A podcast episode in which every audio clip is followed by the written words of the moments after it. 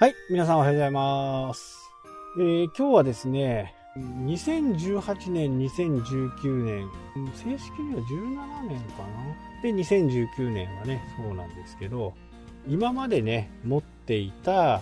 お店をね、閉鎖、もしくは売却をしてね、えー今年もね、もう1店舗、えー売却をする予定です。まあ、今となってはね、世の中がこんな風になるなんて、まあ誰もが思ってないわけですよね。でも結果的にはね、えーそれが今となっては良かったかなという風にね、えー思っています。これ3店舗あるとですね、どうだろう。少なくても従業員が6人少なくてもですね、この他にアルバイトが入るので、まあ最低で6人でね、動かしていかなきゃならない。そうなると、お給与がね、まあアベレージでね、言っちゃうと20万だとして、これにね、社会保険とか厚生年金が入ると、1人頭だいたい 10, 10万円ぐらいかかるんで、30万ぐらいかかるわけです。で、これだけでもね、3店舗あると、180万これに地代家賃ですね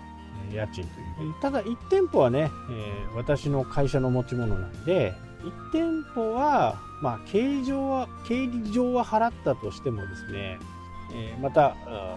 家賃収入として復帰してくるのでそこは仮になしだとしてもね他がね結構そこそこ高いんですね、え高かった。うん今まではね。えー、20万、20万ぐらい。だから、40万ぐらい。アバウトね。で、そうなるとね、180万プラス40万ですから、まあ、何もしなくても、この220万は飛ぶわけですね。まあ、飛ぶって言い方おかしいね。お給与としてね、お支払いをしないといけない家賃代として支払いをしなきゃならない。でこれが売り上げがどんなになってもね、払っていかなきゃならない。いわゆる固定費っていうやつですね。まあ、あと、売上に対しての仕入れをしなきゃならないんで、これにね、仕入れが入ってきますけど、これは売上からね、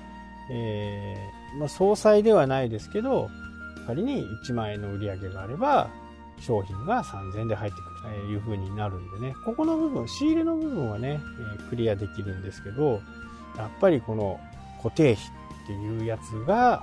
経営にね、重くのしかかってくるわけです。えー昔から私もね、言っているんですけど、まあ3ヶ月ぐらいのね、もし売り上げがゼロになったとして、仮定した時でも、3ヶ月は運営をしていきたいな。それでも660万ですから、やっぱり金融機関からね、借り入れを起こしたりしないとなかなか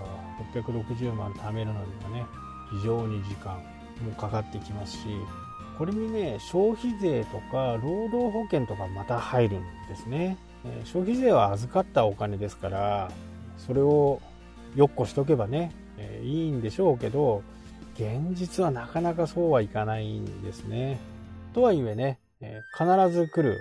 消費税ですから、だいたい年間の、えー売上とかね、今までの傾向を見て、8%だった時の傾向から考えて10%、2%上がった時にどのくらい用意しとけばいいのかっていうことをね、えー確認をしながらね、積み立てをするんですけど、私の場合はね、通帳にあったら使っちゃうんでね、そう、使っちゃうんですよ。なぜか使っちゃう。ダメだと思ってても使っちゃうみたいなね、えーところがあるんで、それは預金、積み立てにしてね、支払うようにしています。えーある一定以上のね、売り上げがあると、消費税を決算、決算月が6月なんで、通常は8月にね、2ヶ月後に支払うんですけど、1年分だとなかなかいっぺんにね、結構大きなお金をね、支払わなきゃならないので、売り上げがある一定以上あると、一応ね、半分を計算して払う方式なんですね。中間納税というんですけど、中間にね、えー払う。まあ、うちの会社だと決算6月なんで、2月末時点で去年の売り上げを参照にして大体このくらいでしょうっていう金額を、えー、半年分として納めるんですね。で最終の6月末の決算。で、えー、支払い日はね決算が完了するのが2ヶ月後なんで8月なんですねでこの8月に全部の消費税と中間納税の分を支払いするという形なんですね。あら、なかなかね、やっぱりこう、えー、従業員さんを雇いながらね、経営をしていくっていうのは、まあ本当に今のこのね、COVID の影響がね、どこまでになるかによっては、まあ非常に長い時間ね、苦しめられる形になると思いますし、どんどんこう、選択肢とね、選択肢としてやめざるを得ない。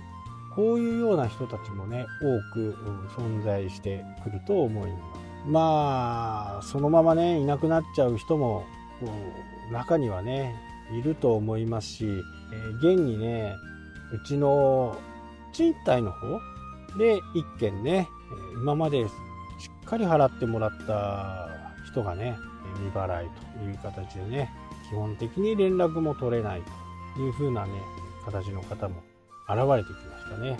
まあ政府がね、この家賃に対して、まあどれだけ保証、保証っていうかね、援助をしてくれるのかっていうところはね、非常にこう、注目なんでしょうけど、これまた時間がかかるのかなというふうに、え思います。えー、日本に住んでる方、実際にこの放送を聞いてくれてる方はね、海外の方もね、いらっしゃるんで、日本の方はね、まずね、マイナンバーカードの取得をね、一刻も早くした方がいいかなと。それでも2ヶ月、3ヶ月待ちになりますからね、マイナンバーがあればね、それと紐付けて、今回の申請なんかもね、私はマイナンバー保有してますんで、簡単に申請ができます。実際に札幌はもうそろそろね、発表になってもいいのかなと。何日からやりますよっていうのをね、いいのかなとは思いますけど、まだね、いつになるのかもわからない状態で、今ね、悶々と、札幌市民は悶々としている。100万世帯ぐらいあるんでね、96万世帯ぐらい札幌あるんで、そう簡単にはね、すぐにはいかないのかもしれないですけど、まあ、もう準備ができているところはね、早速やってほしいなというふうにはね、思いますよね。マイナンバーが紐づいている人たちには、すぐにでも給付ができるはずなんでね。まあ、急いでる、私自身もね、急いでるわけではないですけど、ただ、マイナンバー持ってるからにはね、早めにしてほしいなというふうには、正直思いますね。まあ、これがね、いつまで続くのかも分かりませんし、政府の発表もね、2点3点する中ですけどね、しっかりこう、活用してね、融資なんかも、なるべく大いに越したことはないんでね、利息は基本的にかからないんで、借りたお金の利息は一度は払うんですけど、それは利子補給としてね、また戻ってきますので、今はとにかくやっぱりキャッシュを持っておく、商売やってる方は特にね、キャッシュを持っておくっていうのが本当にね、大切なのかな。ま、一般家庭、サラリーマンの方もですね、今はいろんな形でこう、情報をね、